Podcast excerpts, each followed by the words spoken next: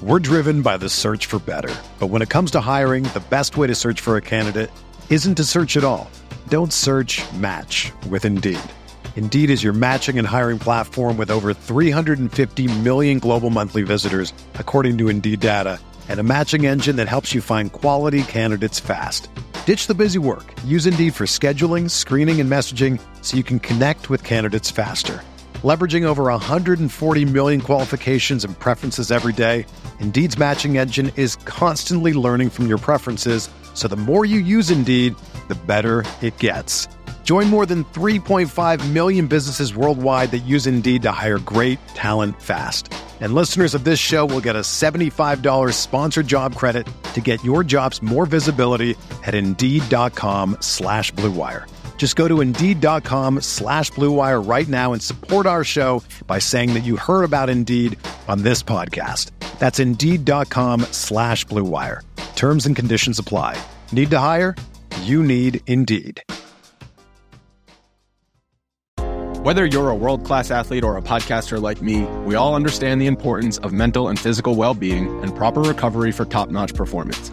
That's why I'm excited that Unifyd Healing is sponsoring podcasts on the Blue Wire Network. Unifyd Healing is a new and super innovative global network of wellness centers powered by Energy Enhancement System, or EE System. If you haven't heard of the EE System yet, then you'll want to listen up. This technology promotes wellness, deep relaxation, purification, and rejuvenation. Wherever you are across the globe, access to a center is easy and affordable. Interested in experiencing the EE System technology for yourself? Go to unifydhealing.com slash bluewire to learn more and find a center near you. That's unifyd, U-N-I-F-Y-D, healing.com slash bluewire. No material or testimonials on the Unifyd Healing website are intended to be viewed as medical advice or a substitute for professional medical advice, diagnosis, or treatment. Always seek the advice of your physician or other qualified healthcare provider with any questions you may have regarding a medical condition or treatment and before undertaking a new healthcare regimen, including EE system.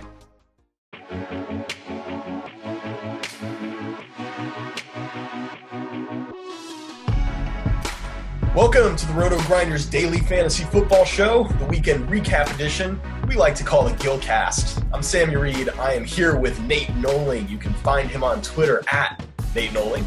And we got our special guest back again from last week, Josh ADHD. You can find him on Twitter at Fantasy ADHD. Uh, let me start with you, Nate. How was your weekend, bro? Not great. Not great. Brandin Cooks and 100% of lineups did not work out. That does not sound good. And No, let me. good. why don't you walk us through your tilt a little bit? Because to me, uh, I mean, Josh did not watch the games today. He was out hanging out with kids and stuff like that. I think that was the sharp move. Me and you watch games, and that was such a bad decision. Yeah, it was tough, especially because so I took some cheap running backs and kind of went a different construction than normal. And the cheap running backs went off, and I thought my stud wide receivers would follow through, and they uh, they did not. They did not. So it was it was tilt for sure. I mean, I just I think that watching NFL football is such a negative emotional equity move at this point. Like, first off, the games are generally very bad, and Very bad. you know if you win, you're you're kind of pumped, but you're not as pumped as you are tilted when things don't go your way. Uh, I had a I had a craptastic day as well, so this was just this was like probably one of the top two worst weeks of football I've had this season. It The so highlight- bad. The highlight of watching games today was just seeing the Marcus Peters chucking the flag in the stands. That was about it. That was good. That was That good, was Josh. the good. See, I, I missed that. That that's stuff I'd like to watch. I mean, so I'm going to be like cruising highlight reels tonight, trying to find all the good stuff like that. That's all you got to do. You just got to go through your Twitter timeline, and within 15 minutes, you can get all the good stuff that happened today without all the Without tilt. all the tilt. Well, I, who was it that I saw on Twitter that got like assassinated by a flag on the field? Was it Alex Mack of the Falcons? Was that it? Oh, I didn't. I, I think it was a linebacker or some, maybe it was an offensive lineman, but just, I mean, they just got totally tagged with the flag and they went down like a sack of potatoes. I did I didn't. see Even, that. I didn't even see that one. Like I remember, I've seen people like get hit in the eye before. Like, wasn't there some dude who got hit in the eye and he was like Yeah. out multiple games? Yeah. I think that ended his career more or less. I remember he did sue the league Wait. over that. I thought it was like a couple games. Dude, Nate, you're you're so good on computers. You have to Google this right now. I, Like, I'll please to look this up. up. I'll have to look it up. I But used this- to. I mean, I used to be able to rattle his name right off the tip of my tongue just because it was such a wild ass event. But I, for some reason, it's escaping me right now. I could tell you who it was. He played for the Browns. I know I mean that much. that makes a lot of sense. Yeah, I mean Yeah. that it, it would only happen to a Browns player. Uh, I mean, you didn't watch the games today, Josh, but but how was your day just overall? Well, I mean, it's um, it's about as good as it can go when it's pissing down rain outside and you're trapped inside with a, a three year old and a five year old that are high on sugar. So, I mean, I had my own special kind of tilt today, and I, to be honest, I'd rather be football tilt than toddler tilt. Are they are they on more or less sugar than Nate and his regularly delivered family economy size like Amazon Prime bales of Red Bull? Yeah, see, like the thing that the viewer can't really see or the listener can't see right now is that is that Nate is wearing a backpack, a camelback. this is like a three liter camelback of Monster. Red Bull. Oh, yeah, sorry, do, Red do Bull, Red Bull. not do not insult Nate's Oh, branding like that. And, and, and the other thing is like he just ripped like three lines of NoDoz on top of that. So I mean, he's it's just amazing. It's great theater. It really is. It's a special. We should really have like a special event just to watch Nate do Nate. Yeah, you know? just release the actual video of the podcast. I think people might pay for that because I mean, I I, I, can confirm that we're all ridiculous looking people right now. One hundred percent. Yeah. One hundred percent. All right, so so let's dude, let's break down some lineups. We got to get this out. Like I am just so freaking tilted, and I'm not even that tilted about DFS. Like I didn't do great in cash, but I, I did okay in GPPs. So I was down a little today, but nothing significant. But it's actually seasonal football tilt that got me today. See, it was like the most critical day of the year in like multiple leagues, and I just got murked with like the worst stuff. And for me, seasonal tilt's like worse than DFS tilt. Like I, I don't.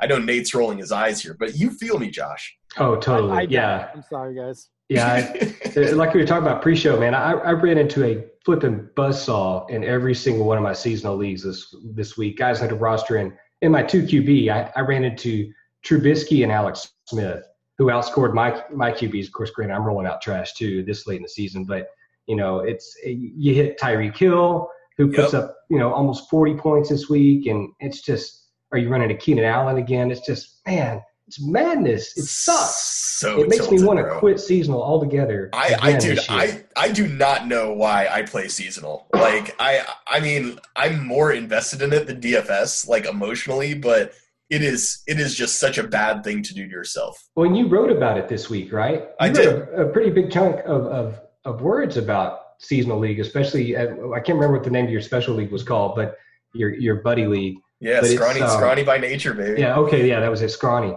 And I, you know, I'm in a similar kind of league with some old college buddies. It's been almost 20 years now, and I'll never leave that league, no matter how pissed off I get at the bad luck I have in that league. But it's God, man, it it tilts me like no other. It really does. Like, and we were saying, like DFS, it's easy. I can I can wipe that away in five minutes and be ready for next week. But the Yeah, seasonal DFS tilt is real. It, it really is because DFS is long term. I know that next week, like, is a new week, and you start all over, and you're going to make good decisions, and over the long term, you win.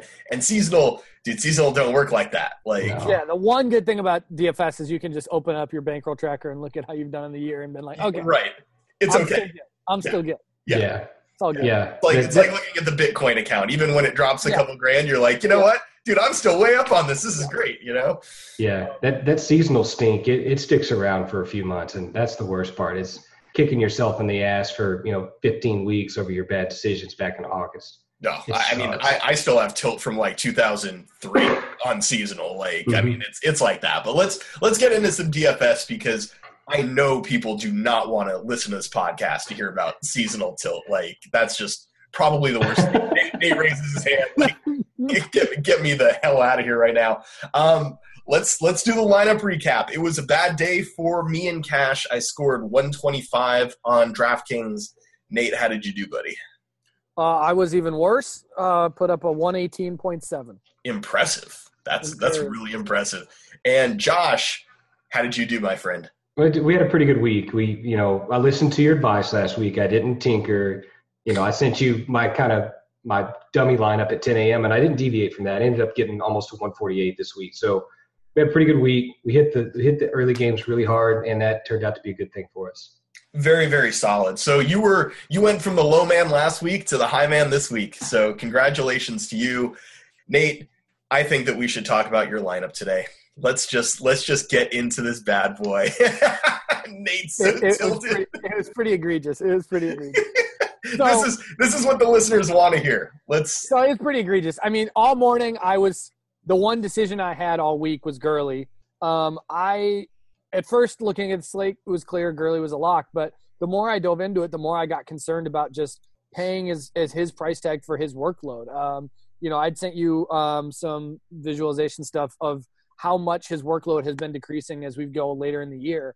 Um, his offensive share was being down, and his um, it was just clear that they are trying to save him for the playoffs. And so once the Riddick news came out that Abdullah was out, I was like, I felt much better about the Hyde, Riddick, and uh, Kenyon Drake workload. And I just said, I'm just going to take the three running backs that, that I think are great values with with a more confident workload versus paying 8.4 or whatever Gurley was for potentially less than 20 touches. Well, and you know what's funny is I started off on that on that kind of train. I was like, I was not going Gurley and Cash. I, I felt good about the low price guys, and as the week went on, and Jamaal Williams for me became less of a lock because uh, Aaron Jones was coming in. I said, you know what, I want to get up to Gurley, and so I started without Gurley and then got up to him. And I had the same concerns that you did starting the week that his his dominant workload share was not that in the last couple weeks. And I watched the games. I tilt myself and watch the games, and I can see. I mean, the Rams do almost the same thing on every first down. Like, I want to see the stats. All they do is play action on first down, and everybody bites on it. And they it's super smart, and they gain nine yards on. It's got to be eighty five percent of their first downs. Every first down, it's just like nine yards, and it's so smart.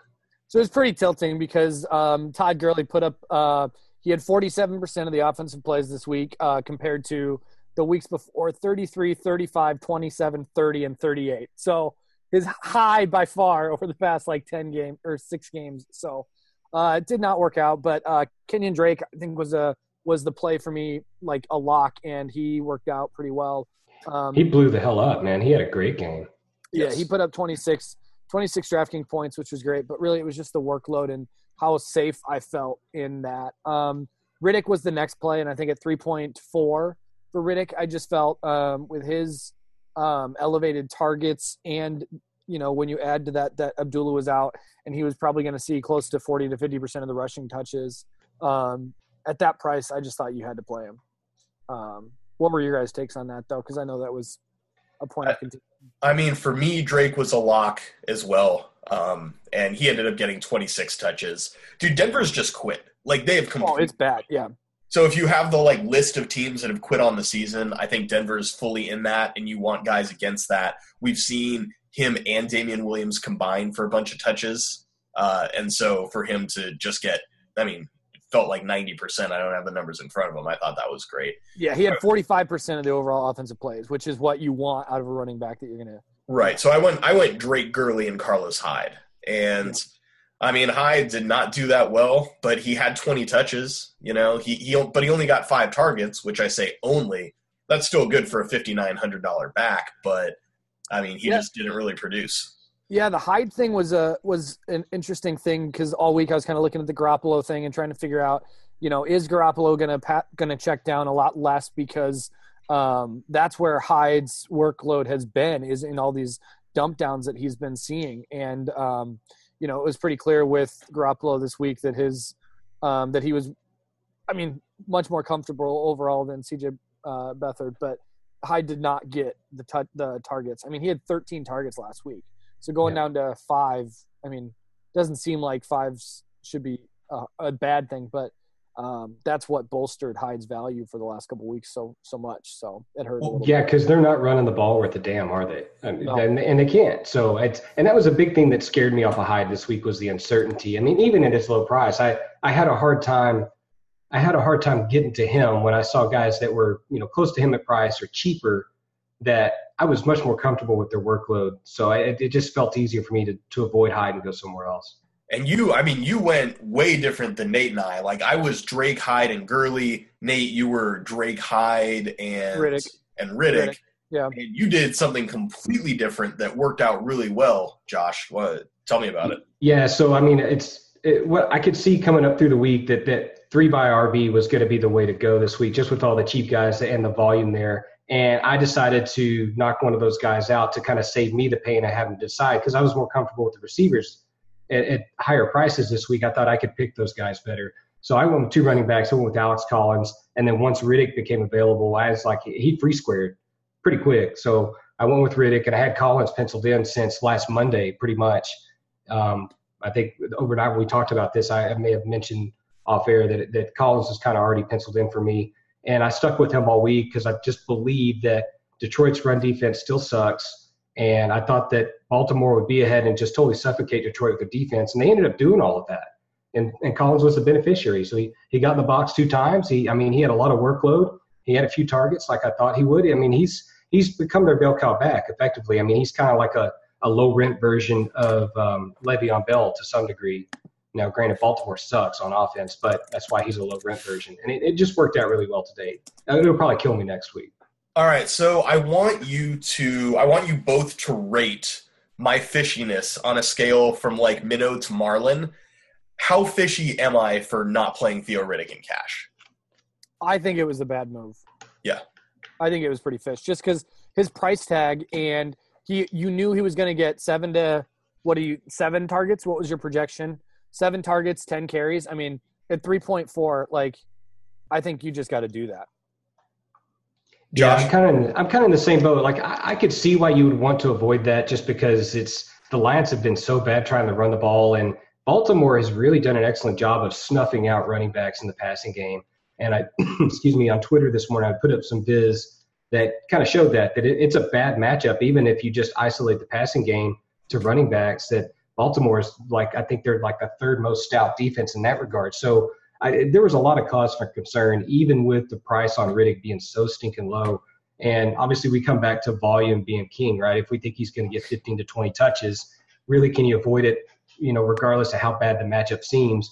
And that was where I ended up being. But if you avoided Riddick and went with somebody like Drake, I don't have any problem with that. I mean, Collins was right there. You could have gone with, um, you could have gone with Marshawn Lynch. When we talked about Marshawn Lynch, I think earlier in the week as being a guy that's a volume play as well that can be like an arbitrage Tevin Coleman type that we had last week. And he ended up working out really well. So I think you could have gotten off of Riddick and gone other places and really done well this week. So I really don't I don't begrudge the decision at all. I'm I'm pretty mad about the Carlos Hyde. And you know, 20 touches, it's great and all, but like there were cheaper 20 touches out there and his passing game work was just with a new quarterback just not as assured as it was before. And so I think so for me, the the reason wasn't even that I hated Riddick. I just liked my lineup.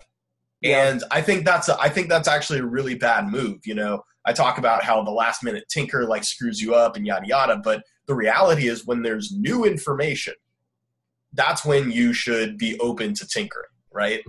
Uh, and there was new information, and I did not adapt to that, and so that was the fishy thing would you say that your maybe your failure in that situation was that you didn't have a plan ahead of time to tinker in case something became available? Absolutely, or, and I and I think that's something that for me, uh, you know, I didn't. I hate. I, I didn't like their offense at all, uh, Detroit. So I wasn't like paying that much attention to. Okay, you know these guys. You know, if if Abdullah's out and this and that, I was like, you know, I didn't care, and so I was not prepared. And when there are like some big situations, like I was fully prepared for if Aaron Jones was inactive, right? Mm-hmm. I was fully prepared for that. I was not prepared for this. And, you know, I was up. I mean, I'm on the West Coast, but I was up at 7:30. You know, I had plenty of time to assess it, assimilate it, and make changes. And I just looked at my lineup and said, you know what? No, I'm good. You know, I, I just I approach running back decisions very different than I feel like a lot of people in the rest of the industry do. Like I value passing so highly and targets so highly for running backs. And when you look at Theo Riddick and I look at like his weekly, you know, he's had one, he's had, um, he's had three weeks before this game with above, with double digit points just from passing. Um, and if I projected him to have five or six targets, um, you know, 30 yards, that's, that's like an eight point floor without any touchdowns, without any rushing work whatsoever and then you add to that 20 i mean he's got a he's got like an 11 or 12 point floor at 3.4 which i for me it was just like it was hard for me to see him busting I think the question was, does he have the ceiling that Hyde does? No. Does he have the ceiling that Drake does? No. So like I, I, I couldn't see Riddick getting 25 points, you know, but the floor perspective is what puts me on these passing running backs. Well, I and- just Go sorry, ahead, I just I just googled uh, the biggest fish in the world, and it's actually the whale shark is the world's largest fish, um, and so that's me. That's is that what we get? No, that's what we get for playing cooks. Sam? I mean, uh, we. What do you mean we? I And- ended up not oh. playing cooks, so and You Jared got Cook. me on cooks. no, dude. there's wind, bro. I, I sense a pattern here. Like Well, you- every week, you he got loses your football on some guy. All right, well let's dude, let's talk about what you did at receiver here, Nate, and talk about the Cooks thing, and let's let's deep dive into it because I mean Well, part I I Part of the reason why I got so excited about playing these three cheap running backs is because I had three wide receivers that I felt so great about. Like this is the I normally go into cash with some pretty cheap wide receivers and pay up at running back, and it always looks kind of scary. But I was able to jam in Michael Thomas, DeAndre Hopkins, and Brandin Cooks, and felt like I just had a really, really high floor and a really, really high ceiling from my wide receivers. Those are the those were my three favorite wide receiver targets from a price consideration all week. You know, Davante was in there, but those three were my best three. And so it was like getting a lineup with those guys in there, I just was like, this is a no brainer. I- I liked Cooks a whole lot as the week went on.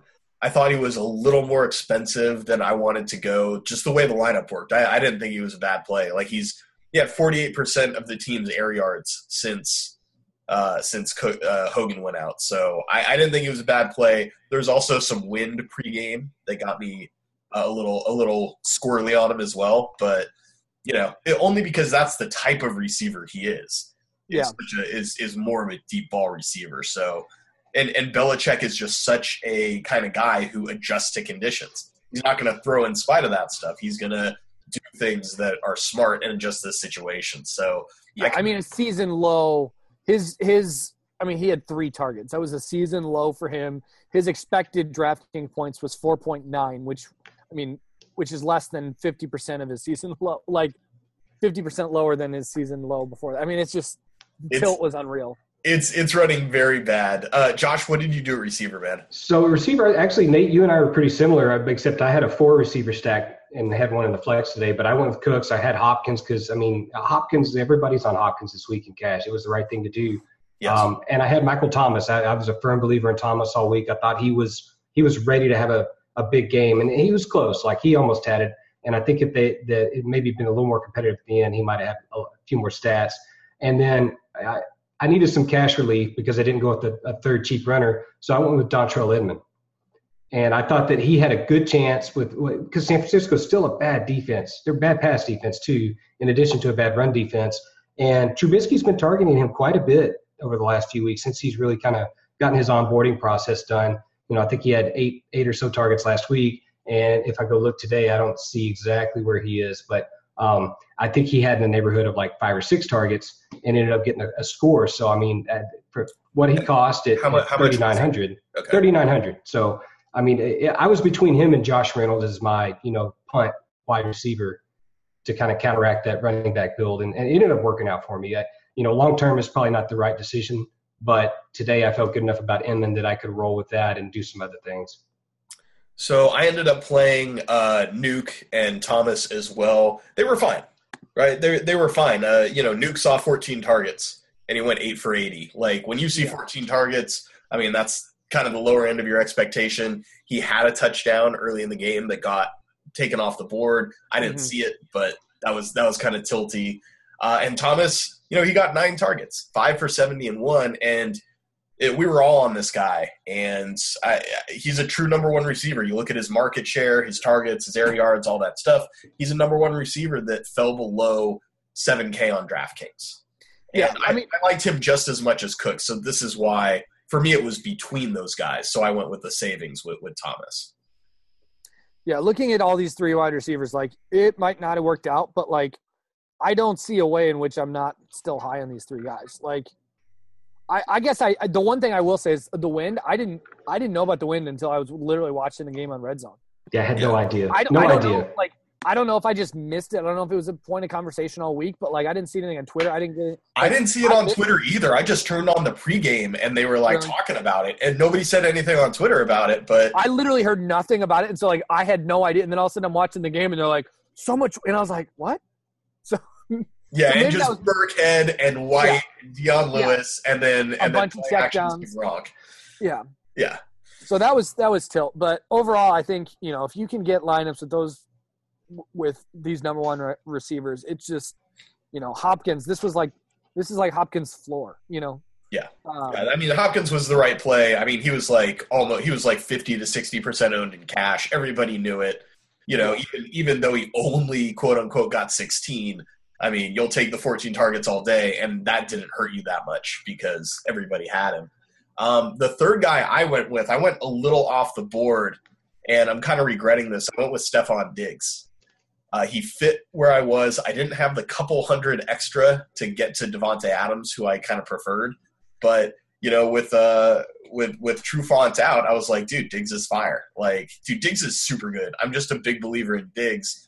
I kind of maybe let my my personal affinity and get in the way. And I mean, he only got five targets, five for 32, plus a five yard rush, and that was that was bad news. Five point seven, you know, for Mhm. 6,200 on DraftKings is not good. Uh, why don't you guys break down if you think that Diggs was an okay play? Did I run bad, or, or am I just the, the the whale shark? No, I think I think Diggs was fine. I think there were a lot of wide receivers that just didn't work out this week. Emmanuel Sanders, Diggs, Cook. Uh, what did Demaryius end up with? I mean, there were all these guys that I thought were were solid plays around those price points. That, um, you know, Mike Evans, I thought was a great tournament play. Oh my There were- god! Yeah, There were there were a lot of wide receivers that just that just busted this week. I dude, I just want to tweet our text message chain, me, you, and Davis. You know, an hour before the game, Evans number one GPP I, play. I loved Evans. I mean, I loved Evans in this spot. Yeah, I had I had Evans in my lineup all week and yanked him out for Cooks at the last minute, and uh, it's probably a good thing I did because I think I actually came out a little bit ahead on that. But still, it's I, I just I don't understand what happened. Like what happened to Evans? He got six targets. It's like what the hell, man? This guy's been getting twelve plus all year, and he gets six today against Green Bay. What the hell? I don't know. I, Like- I, I actually have no. I didn't watch the game. Uh, was was Tampa Bay's line beat up so badly, which is the reason I got off Evans to begin with, but was it beat up so badly that they just didn't have time to throw him the ball? And that's you know, that's a, I don't get that. I don't watch the game today, so I don't get that any kind of sense of what happened. But that's all I can guess that happened based on the injury news I saw ahead of the game. I mean, if you look at if you look at Tampa's targets, Brate and Evans were their top two target guys with six. Yeah, Barber It had was- four, Humphries had four. Like they spread it around. They have like nine or ten guys with targets, and Jameis had his lowest eight out on the season at 8.6 when he's averaging up o- in double digits. And so I don't know if it was line or if it was actually still like just shoulder issues. Um, so I mean, maybe that was maybe that was the one issue that we should have looked at is playing a quarterback back from shoulder issues and a deep threat like Mike Evans maybe wasn't the sharpest, but I, I, I thought he I thought he was fire. I thought he was fine. Yeah, I, I didn't play him in cash, but I had I had tournament shares. Let's talk about tight end. Nate, what did you do at tight end here? Tight end was a mess for me all week. Literally, I don't think I would have made a good decision regardless. I was between um, Austin Seferian-Jenkins. Um, I mean, I was between a lot of people, and I ended up with just my the safe guy that I played 100, almost 100 percent of my lineups this year with Jack Doyle, um, and he ended up with like five.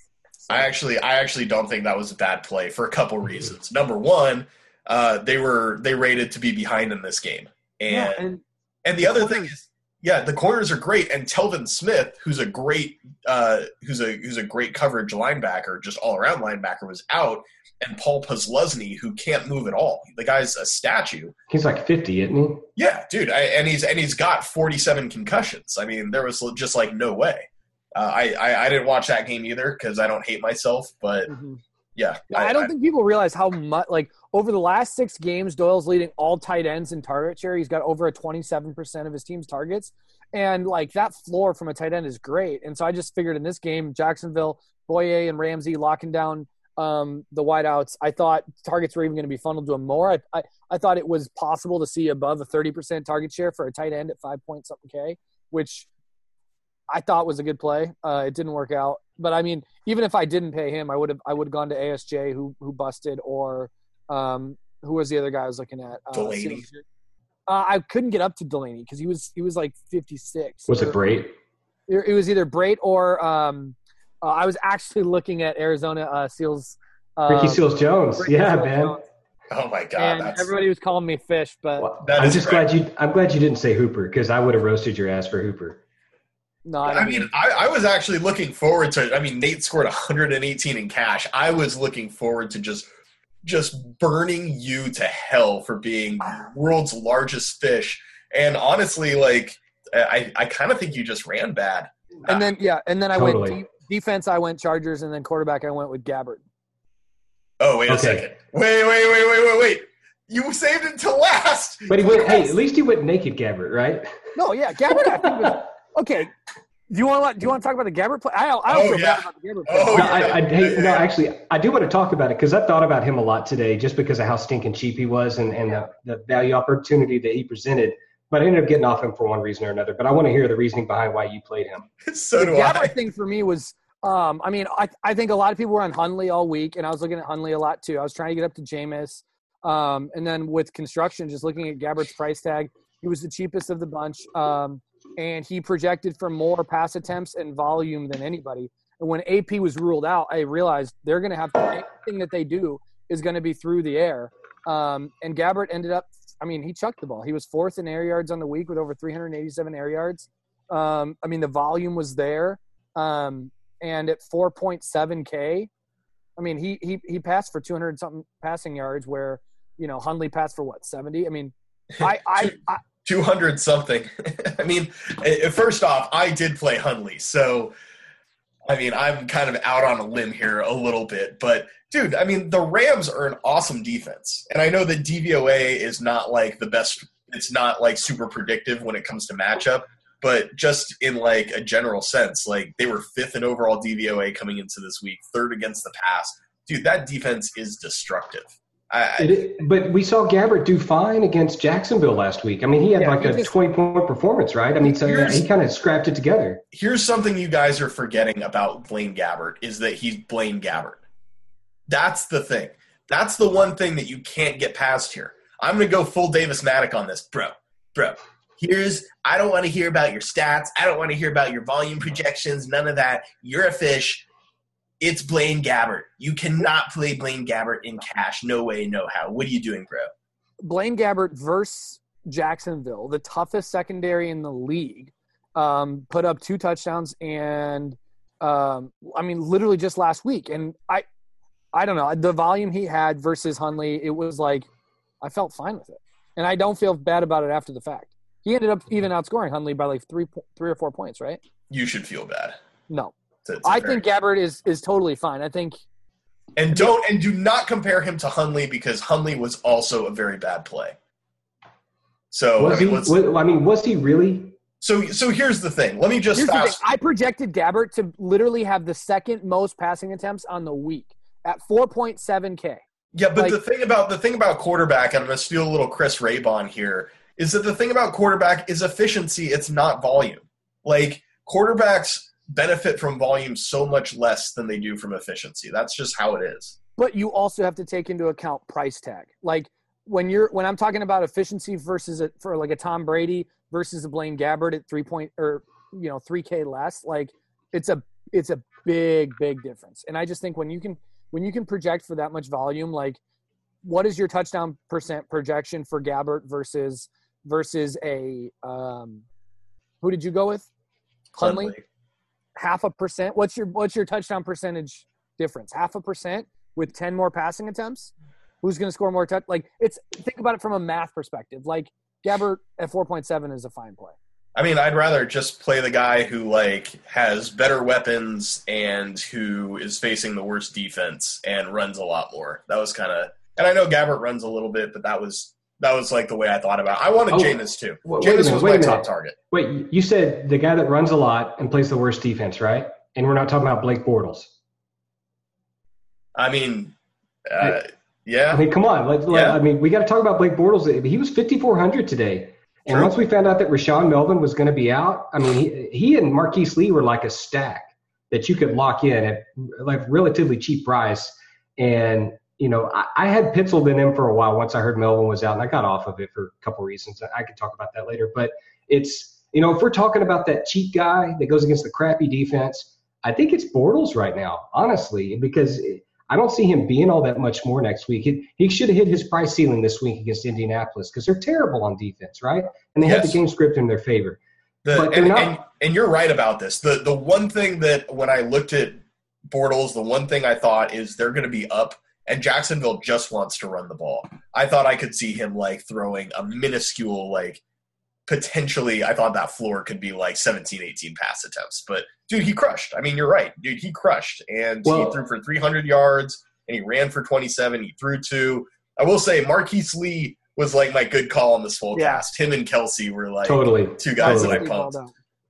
So Marquise Lee balled out. The one thing I will say, I mean, I think people aren't realizing that Blaine Gabbert actually has been scoring like his touchdown percentage this year is is is five point seven seven percent. In what he started? What two games before three this? Games. Yeah, three games. But I'm just saying, like, that's I, the Ricky Seals Jones effect. I mean, I I just I don't know when you can project a guy for that much volume, uh, and quarterback yeah, efficiency. That, I mean, I'm just I'm I'm I'm putting down a ruling as the host of the show. You got to take the L here. No, dude, I think this you're is, wrong. This is just this is just very bad, dude. What did what did you do at, at quarterback, Josh? Let's let's have an actual good play here. Yeah. So, well, I, I'm I don't know if this is really a good play. I thought it was a good play at the time. You know, once we heard that that Atlanta was going to be down like 75 defensive backs, I went to Keenum and I played him naked today because I didn't want to have to struggle with that decision with Diggs and Thielen. I liked both. I liked Rudolph too at tight end. But I thought the safest play was just let's get to Keenum. He was only six grand, and I thought if I could get to Keenum and just ride the wave there, if they have a good offensive game, then I'll just get it all on the quarterback and back off and do some other things elsewhere, wide receiver. And you know he got he got two touchdowns today, and it was just it worked out okay, but it could have been so much better. I mean, he could have he could have been a 30 point day if they could have just gotten the offense going a little bit, but they chose not to. They chose to to just you know totally suffocate Atlanta instead the the thing about Keenum that you want to keep in mind here is that I mean, forget about projections and all this stuff. Just think about it theoretically. You want a high floor and a high ceiling, right? You want those things. I think that Keenum's got both of them. Gabbert mm-hmm. has a super low floor. Hundley has a super low floor. And I, I know that Keenum was a little bit more expensive, but dude, at the end of it, you pay for some safety and in cash games, I think that's smart. And frankly, me and you are fish, Nate. That's that's what it comes down to. You just need to, dude, you need to embrace the fact that you're a sockeye salmon and just roll with it. Like that's. You're talking like Keenum and them were close to the same. It was a 30% price difference. We were talking about 4.7 versus 6K. Well, yeah, like to Brandin, the- I mean, you had to have Brandin Cooks, so. uh, I mean, yeah. Okay, so let's talk about the the most fire play that I think anybody had today, Josh. Let's talk about your tight end. Yeah, so once once I saw that Andy Reid was giving up play calling duties, I decided to get onto Kelce pretty hard. this is so sharp. Sharpest move of the week. This is so sharp. Sharpest, the opposite of whatever this killer shark. He's, he's the fly. He's the fly fisherman. He sits yeah. in the stream and he just casts and casts and catches fish. Yeah, like, you catch fish. That's yeah. So at tight end, I thought this was a pay up at tight end week. I didn't like any of the cheap tight ends. You know, I, Brate kept getting spit out by a lot of the projection systems, and I thought he was okay, but he'd been hurt, and, and Jameis is hurt, and I thought that Brate would actually get sucked in in line more to block today. Once I heard about the OL injuries, at that point I said, okay, well I'm going to pay up at tight end. I'll make do at wide receiver, and I'll make do at running back, and it ended up working out really well. And, and it's um, you know, I heard about the play calling change for Kansas City. I thought that was good. I thought a lot of people would be off of Kelce because he only had a four target game last week. I mean, he basically was erased from the game plan by his own quarterback, who would not throw him the ball, and he's wide ass open. So everybody, with, everybody who paid up at tight end paid for Gronk. Yeah, and it and made Gronk's a lot of sense too. Yeah, yeah. I mean, Gronk smashed. I mean, he outscored Kelce this week. Yeah, did he really? He did. Yeah, Gronk smashed. Gronk, Gronk had a 37% target share. He had 10 receptions. 10 receptions. He got the bonus. He got a touchdown. I mean, he just he just he took all the wide receiver balls. Oh shit! Technical difficulty. Seriously, man. Josh got so excited. He literally the, fell over. I'm the embodiment of tilt here. Dude, that would be worth the price of the video alone. Seriously, man. We we have earthquakes in Texas, believe it or not. Gronk we, smash. We had a Gronk quake in Yeah, here. you just talk about Gronk and all of a sudden just things start shaking. That's oh, either oh, a celebration or yeah, the, the tilt is real. No, but he, man, I mean, it's like he had 11 targets today. He caught 10 of them. He got the bonus. He got a touchdown. I mean, he just he took all the wide receiver score? volume away. I didn't think that he scored. Yeah, he got in the box. Gronk didn't. Kelce scored twice. I thought Gronk got in the box. Hold yeah. on. He, he got in the penalty box. He did get in the penalty. Yeah, he's going to miss a game, huh? It looks that way. Yeah. Oh, it, yeah. That was. I mean, I wouldn't be surprised if it was two. That was egregious. Oh, you're right. Okay, he didn't get in the box. Yeah, nine for one forty seven. So it was yeah. almost like he got in the box because he scored so many damn Kelce points. was six yards away from the bonus too. Kelce, I mean, Kelce. Yeah, after the first quarter. Yeah, he was. Yeah, he had ninety yards after like three plays. It just. It, how did he not get there? I don't get it. Like, did they just decide? Oh, oh, we're not going to throw to him anymore. He's doing they gave, too good. They gave the sheet back to Andy Reid after the first quarter. They're like, yeah. "Hey, bro, not even you can screw this up." Yeah. But he, Andy's like, "Dude, you're making me look bad. Give it back. Give I'm it back. my job. Hold my beer." It's like it's like Doug Pederson's already making me look like an asshole. I can't have you doing it too. I love it. It's not corporate Josh here. I mean, the thing about the thing about like swearing on the podcast is like Davis won't do it because he'll have to edit it out. But when he's gone, I have to, and I'm not doing it. Like, forget all that. I, I, mean, you could beat me, but I heard you say a couple of bad words last week. I was all right, bro. It's fair game. I just won't leave the, the F word or the S word, but we'll we'll mix in a couple of colors. Yeah, if you can say it on The Simpsons, you can say it right here, man. That's that's that's the rule. Uh, I ended up going with Cameron Brate. I ended up doing Braid. I think I, I mean, I ran pretty good, obviously, because he scored twice, but he got six targets for two point nine, and I thought that was great. It was just the whole thing like because I wasn't able like the way I thought about it is I wanted some of Green Bay and some of Tampa Bay. And so I couldn't go Jameis and and Adams, so I went Hundley and Brate. And I mean, it was like Brate was Brate was fine. Uh, the whole thing to me was yeah, like he was he was he was doing great with Jameis in there. Like his snap count isn't that great, but it wasn't even great at the beginning of the season. So, I have a question for you guys. This I was thinking about it all morning, and after the games, I, I've kind of come to the conclusion that it might be, you know, whole, all season we've gotten lucky by paying down at tight ends and never paying up, and it working out because there's always been guys. And I think we're we finally hit a point in the season where um, I think that runs over, and I think if you're paying down at tight end, it's um, you gotta you gotta be okay with a single you know single digit two four five point performance where you know with Gronk, Kelce, Engram, and Delanie up there getting these targets, um, I, I think it's time to start going like maybe paying up at tight end and cash is the is the move later in the season now. And the reason for it is that there's a pricing correction that yes. we're not getting the great value. You know, those guys that have been you know four to four point four or whatever are now in the five grand range. Yeah. Yep. Yep. They're becoming prohibitive. Yeah, I mean, all week tight end was looking weird for me, and just looking at it, like you know, Gronk. Even if let's say you didn't get up to Gronk or Kelce, even Evan Engram, I mean, had just just he just smashed, and I'm like, you know, these guys, we knew their target shares coming into the week were going to be so high, um, and those three guys all put up, you know, above 20 DraftKings points with uh, 24% target share or above, you know, with with almost all three of them eclipsing 100 yards bonus you know? So the one the one thing i will say about paying up for tight end is that these guys have very low floors. Even guys like Kelce, even guys like gronk we see them have three or four target games occasionally and not like once or twice a year like dude every couple weeks this happens. And so that's why i've been pretty reticent to like pay up for tight end. And, and i mean i think evan Engram's floor is I mean, for his price tag this week at 5.7, I think his floor is very comparable to any wide receiver that you would have paid for at 5.7. Possibly. What, what were you saying, Josh?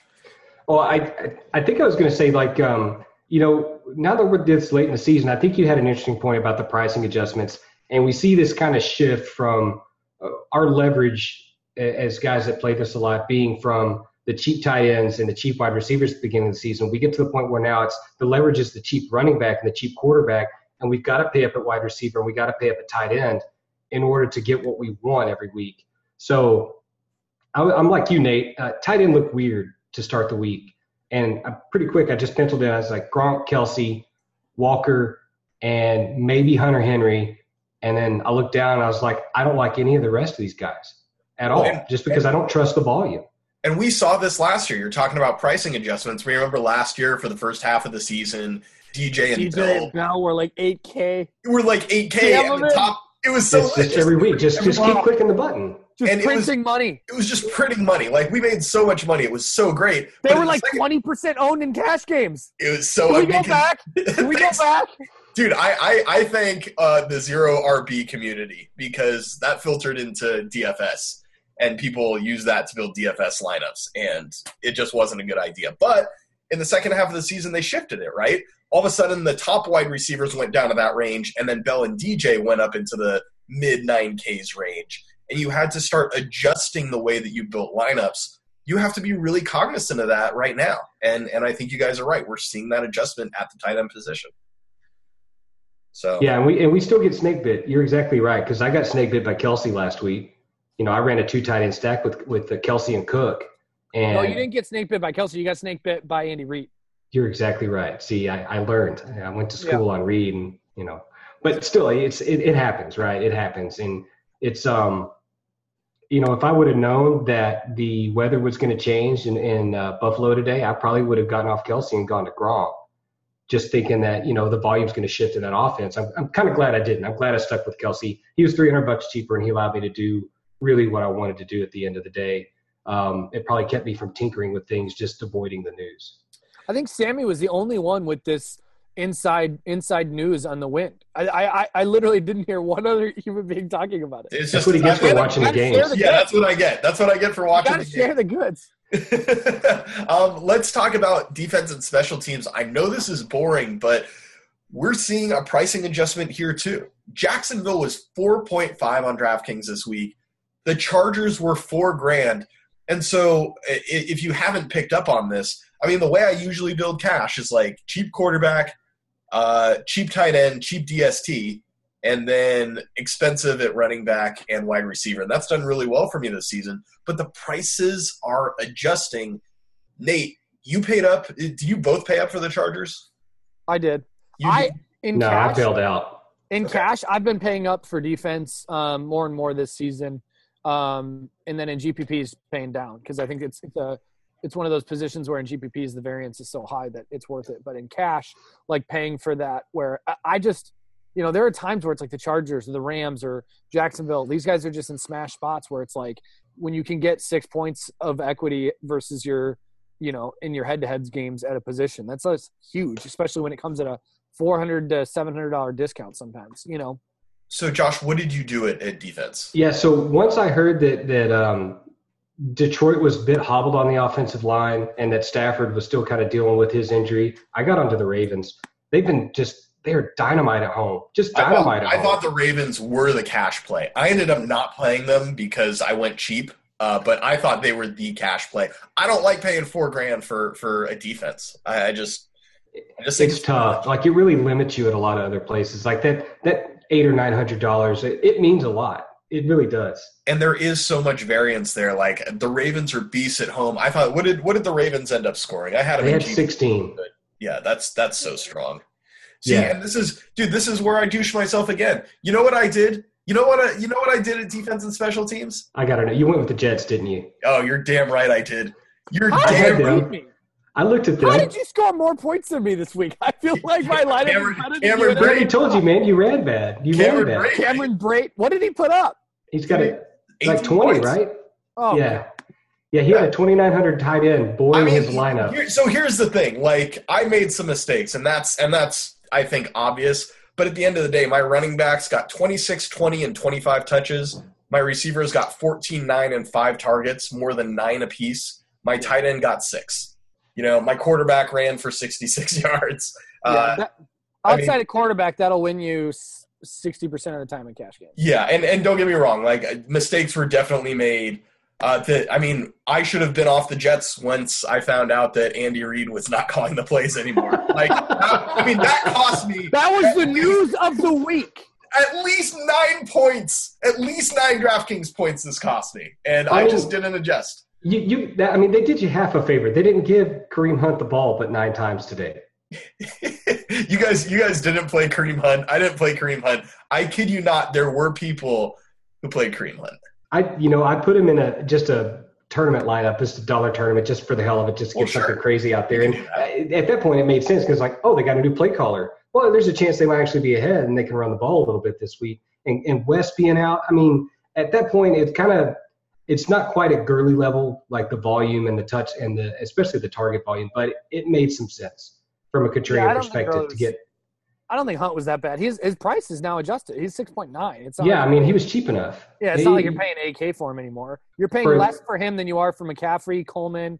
You know, people played Jordan Howard for crying out loud. Like, I think Hunt's much Yeah, better. than I but- thought, I thought Howard was a good tournament. player. Howard was in a smash spot though. Yeah, I mean, okay, so we're let's let's get back to the point. I'm being a bad host, and we're running a little bit long here. Let us just talk about a couple things that we learned. Let's really fast go over the slate and wrap this thing up. Uh, I will start with a couple things that I learned. Uh, number one, key takeaway: Jimmy Garoppolo, new quarterback. He targeted nine different receivers, eight to Marquise Goodwin, six to Taylor, seven to the tight ends, six to the running backs. He really spread it around. He was not a check down artist. He played really well uh, from what I saw. He didn't like score a bunch, but he, he played well. And I mean, we have to understand that the days of Hyde getting 10 plus targets, I don't want to say they're over. We just can't count on that right now. Uh, number two, and this goes back to what we were talking about, Nate, you can play cheap quarterbacks still, but do not play quarterbacks that are confirmed bad at football. That is Hundley, Siemian, Gabbert. These guys are actually bad at football. And I don't want to hear anything from you, Nate. They're bad at football. Uh, guys that are actually good at football, Jameis, McCown, uh, Keenum. I think those guys are actually, dude, they're not great, but they're legitimate NFL quarterbacks. Whereas Mm, I will Gabbert's argue right that there. point. Stop. Gabbert's right there. Nate, I'm gonna mute you. You better stop it right now. Just shut it. Just shut it the f down right now. I, will boot you right out of this room. Go, go ahead, Josh. I, no, I was gonna. I, I might actually go to bat for Gabbert in the right situation, but they All just right, don't I'm, have it I'm, right I'm now. doing the rest of the pod. The rest of the pod is a solo pod. pod. That is it. Solo You guys pod. are done. You guys are getting gronked out of here. Just swim away, swim Can I upstream. just can I just say my one my one takeaway from this week? Flash Gordon, 100 percent of lineups next week. He's Oh. back. He is back. 11 targets, 210 air yards, 34.38 air, air percent target share. I am all. On, I'm so I'm so hyped. I, I gotta say. That was the only thing I was excited about all day. I got. I admire your commitment on Friday and on the Soulcast, Sammy, on Josh Gordon, because when you when you spat him out, I was like, you got to be freaking kidding me that you're really going to go with Gordon as your pick. And you know, who would have guessed that they'd pump 11 targets his way today? 11 flipping targets. He hasn't played in three years. I mean, None, it's of- none of that matters, dude. Josh Gordon is a dog. Athletic freak. Josh Gordon is a You know, beast. we we know who who Hue Jackson really loves. He loves him some Josh Gordon. Hell He loves yeah. that dude. And so does Nate, and so do I. Okay, so we're gonna play a little game now. We are going to guess. We none of us have looked. We are going to guess Josh Gordon's price for next He, week. he was he was 4100 this week, right? He was 41. Nate, I'm starting with you. I'm gonna guess 52. Okay. And Josh, I'll guess 48. uh, I'm going higher than that. I'm going, dude, I'm going 59. This is going to be a I'm, I'm test. going of, six grand. I'm going six even. this is a test of how well we know the DK algorithm. I think. Yeah. I mean, yeah, it is. So I, I will I will go ahead and look this up. 13 game slate next week. He's playing against Green Bay. Nate, you're gonna have 100%. I'm gonna have 100%. Josh, are you coming with us? No, I'm going to go on Coleman. I'm Oh, going the- contrarian. The oh. contrarian. Yeah, Josh You're gonna Gordon. regret it when he puts up 200 yards with two TDs. Who said 5,200? that was Me. Nate. Nate, you are the winner. He's 5,500 next week. Oh, I will not. I'll have 100%. zero. Hundred percent, hundred percent. He's a lock. Dude, he's gonna be seven K, seventy five hundred, and you're gonna be playing him week fifteen, Josh. Such Trust dude, me on this is What? this is No buying way. Bitcoin. This is buying Bitcoin at This is- 5,500. Get in early. This is happening. Yes. Wait, Yes. th- this smacks of 2016 DeAndre Hopkins No. receiving passes from dead people. No, like I 16 don't care. targets and two catches. Nope. Nope. Nope. Dude, I'm tell I'm telling you, Gordon is smashing. It's all happening. It's like he, Somebody he, with his talent profile getting 11 targets and 210 air yards, the things that he can do on a football field, he looked don't- amazing today. 100%. I watched I'm his highlights. 100%. He looked so sexy out there running down the field. He's Oh, And I that mean, was with he had no talking- chemistry with Kizer. He had no chemistry. Just wait till next week. Another week of chemistry. wait, don't talk about chemistry. He's a he's a recovering addict now. So I mean, I, I'm I'm not joking. Like I may or may not. Uh, well, I'm going to say something inappropriate. Never mind. I'm going to. I have him in That all my I, I had a total non-corporate thing to say. I'm, you're gonna buy his jersey, right? I I'm have just him in going to all my seasonal leagues, and I am putting 100% of my playoff seasonal teams with him in them. Wait, you have seasonal teams? I do actually, but I make playoffs, so I'm not like you guys in tilting. Oh, mother of God! This is the worst. This is just so freaking bad. I'm s- I'm so tilted all over again. Uh, dude, let's just talk about this slate You before. know, if we drank some more Red Bulls, we'd probably be in our seasonal playoffs. Do you know that's I a, would. dude, Because Nate. you have Josh Gordon and D. Westbrook for these late season smash hammers. Nate, you realize you get like family economy sized bales of poison delivered to you every couple days, right? Like that is I mean- com- it's eating your insides right now. Amazon Prime, you get 24 pack delivered every couple days, never run out. It's it's it's really spot. bad. Hey, Okay, you know, they they send it in IV bags. If you didn't know that, I mean, he's got it mainlined right now. yeah. Uh, the, The okay, quick, very quickly, our two game slate here. Uh, my Steelers are on the road against the Bengals tomorrow night. They are minus four point five favorites. And then the Thursday night game is going to be a lot of fun as well. Both divisional matchups: New Orleans at Atlanta. Uh, on Odds Shark, it had uh, Atlanta favored by a point and a half. I believe Which- that. Yeah, I was I was a little surprised, but you know, it's all right. Um, so let's talk really fast. Let's just all give one play from the position and and get get the hell out of here. Uh, first quarterback, Nate. Who's your favorite quarterback on the slate? um, I'm probably gonna go Brees. Okay. Why you like Brees, Nate? Um, I just think versus Atlanta, I think this is a spot where he he can he can smash. Uh, You know, we talk about Drew Brees in, in home games and why we like him so much.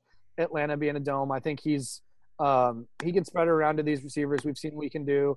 And as much as I'm like the reason I want Brees is because I'm going to have zero percent Kamara. But if Kamara does have two touchdowns again and explodes, I can at least get some of that from Brees exposure. Kamara. I I mean, I will have zero percent Kamara on a two game slate like this. you realize the story of the rest of the season. It has nothing to do with adjusting to pricing, you know, all this stuff, you know.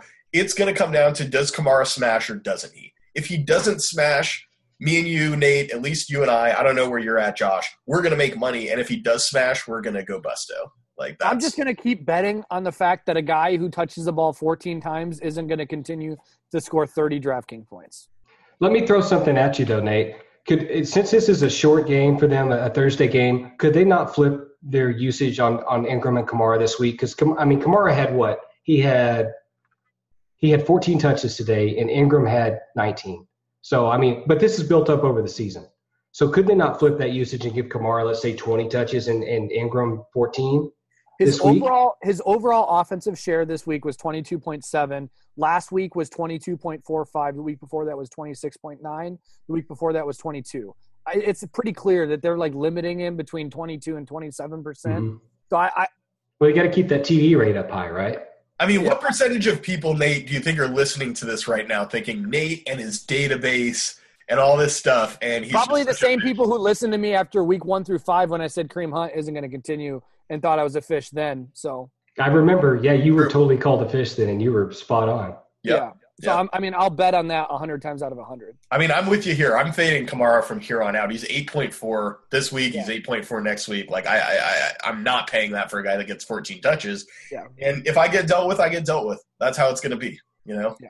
So, uh, Josh, what about you? What do you like? yeah. So for quarterback, uh, you know, I think I think for me, I'm probably going to look at Dalton as a contrarian play. You know, it's a Yes. divisional game, and I think that the only way that that Cincinnati's going to get the ball moving offensively and score is going to be through the air.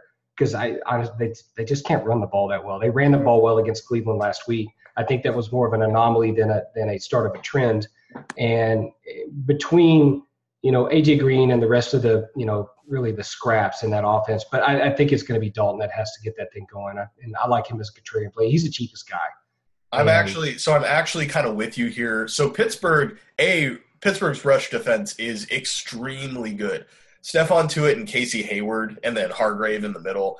This is like one of the most underrated no-name defensive lines. They are unbelievably good. And mm-hmm. ever since Joe Haden went out, there have been some massive breakdowns. We saw this against Green Bay last week. We saw it against Indianapolis the week before. Massive breakdowns, guys running wide open. And with the inexperienced guys back there, I think it's very contrarian, and I think it's probably a good idea to have some exposure in that regard. I really do.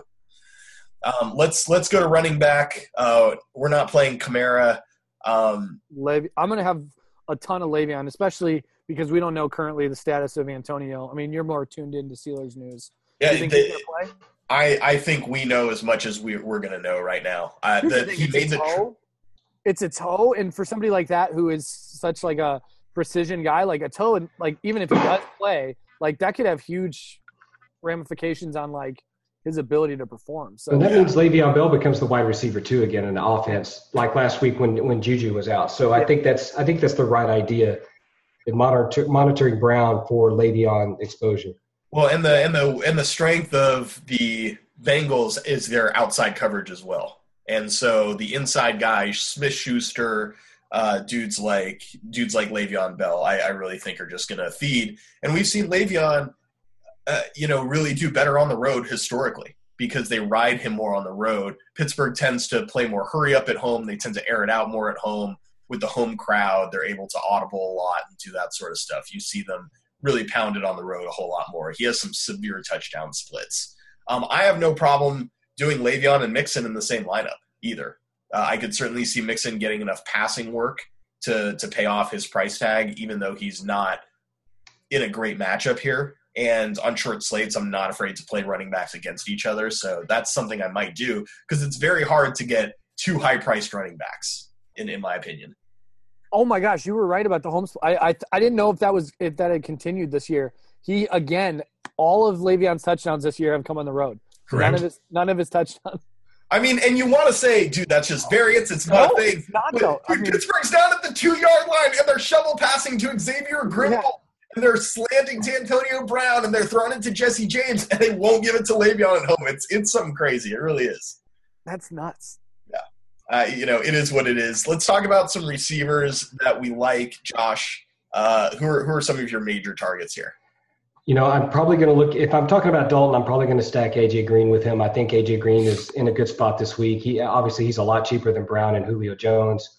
Um, I, I kind of like Jones, even if Lattimore plays. I think Julio can get him. I think he's a decent tournament play. He will be even the though chalk. he's highly priced. He will be you the think chalk. he'll be chalk? If Lattimore doesn't play. If Lattimore doesn't play. Yeah, absolutely. I would definitely go back to the Michael Thomas well, especially if they're having some defensive back issues in Atlanta again. Now, what we did see with Atlanta today, though, is that as a team, they defended Diggs and Thielen relatively well without their top guys in. And that's something that that Frisco Josh, Josh Hermsmeyer mentioned is that some teams, some defensive teams, even without their top guys, are good enough as a defensive team that they can defend the receivers well. I think we're seeing a, le- a little bit out of Atlanta um, today. So I'm, I'm going to be cautious on Michael Thomas, but I think the target volume will be there, especially if they decide to cool it with the running backs a little bit and air it out some.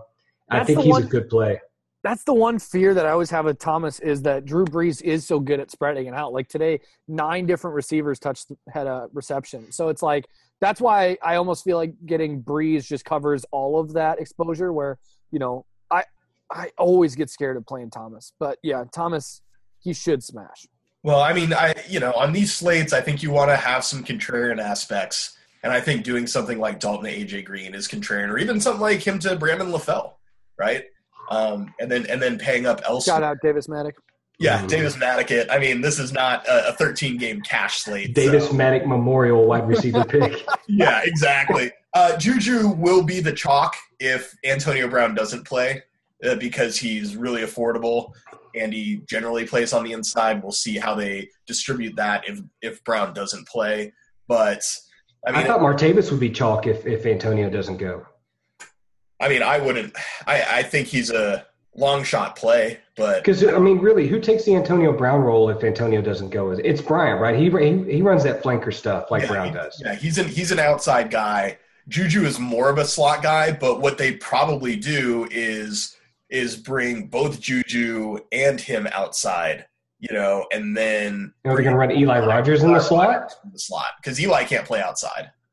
Yeah, So. I think what- what- Martavis. I think Martavis gets a couple more deep shots. I think Juju gets a couple more targets, and I think uh, Le'Veon also gets a couple. What more. about Darius Hayward Bay? you mean just you mean Justin Hunter? That's or, or him? Yeah, That's who's I taking mean, the Darrius Heyward-Bey role in Pittsburgh. Darrius has evolved. I mean, he's on the Pittsburgh hands team, so I mean, something has gone right in his career. How He's did, learned to be on the hands team. how did he ever get on a hands team? That's did- dude. That's a that's a Tomlin gaff right there. That's, Um, that's and- just when you're short on bodies, right? Any any any inexpensive guys that you that you guys think you'll have exposure to that are like kind of off the board? I mean, Martavis would be the one. I mean, at 4.5, I mean, I know 4.5 is not a great screaming value, but I mean, from a wide receiver standpoint, it, it is on the slate. Yeah, Josh.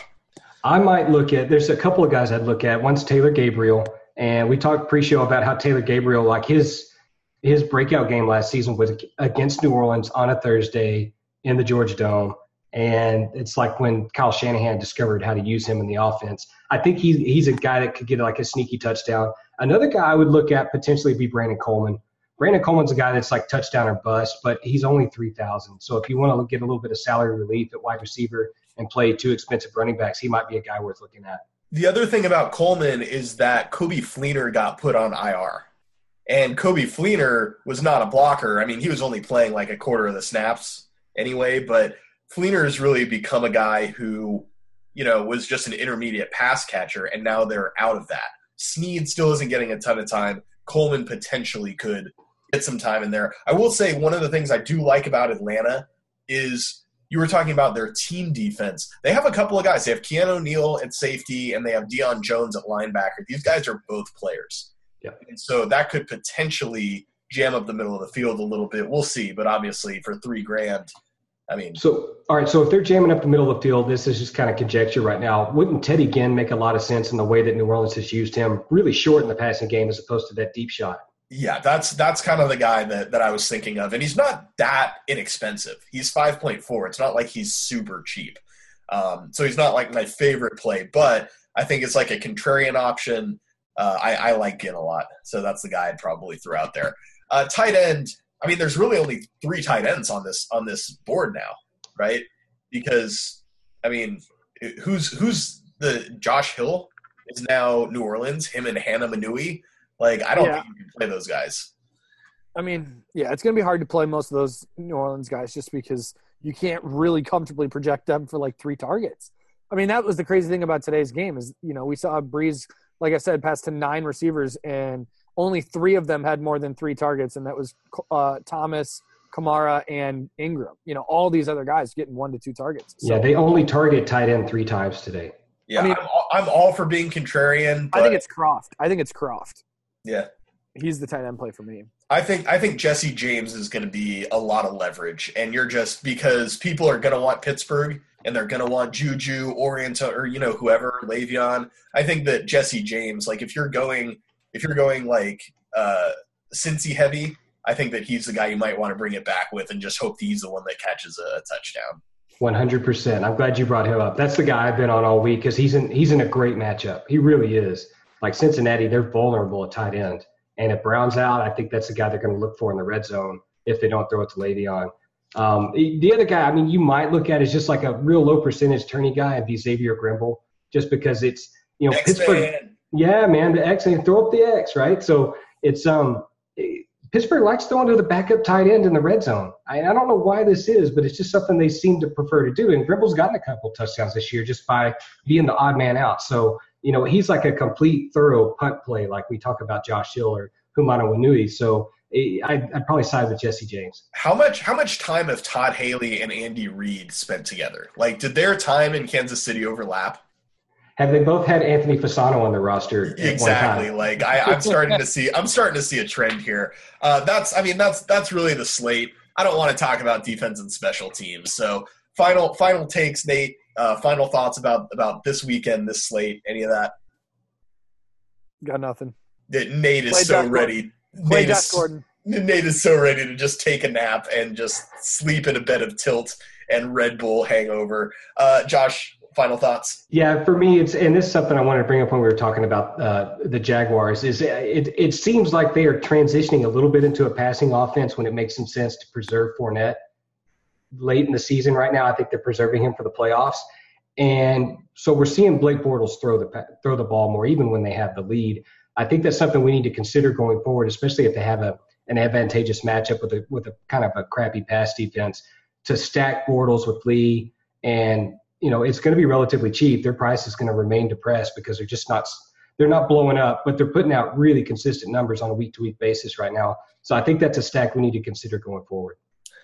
My final thought is just disregard everything I said in the read option this week. Do not play seasonal fantasy football if you value yourself and your time and your emotions. Uh, just do not do it. And the people the around you. It's the wote. Uh, this has been another great episode, Josh. Thank you so much for joining us. You can find Josh on Twitter at Fantasy ADHD. You can find Nate at Nate Noling, and you can find me at Sammy Reed FI. For Nate, for Josh, for myself, this has been the Gilcast. I hope you guys have a great week, and we'll see you next next Monday.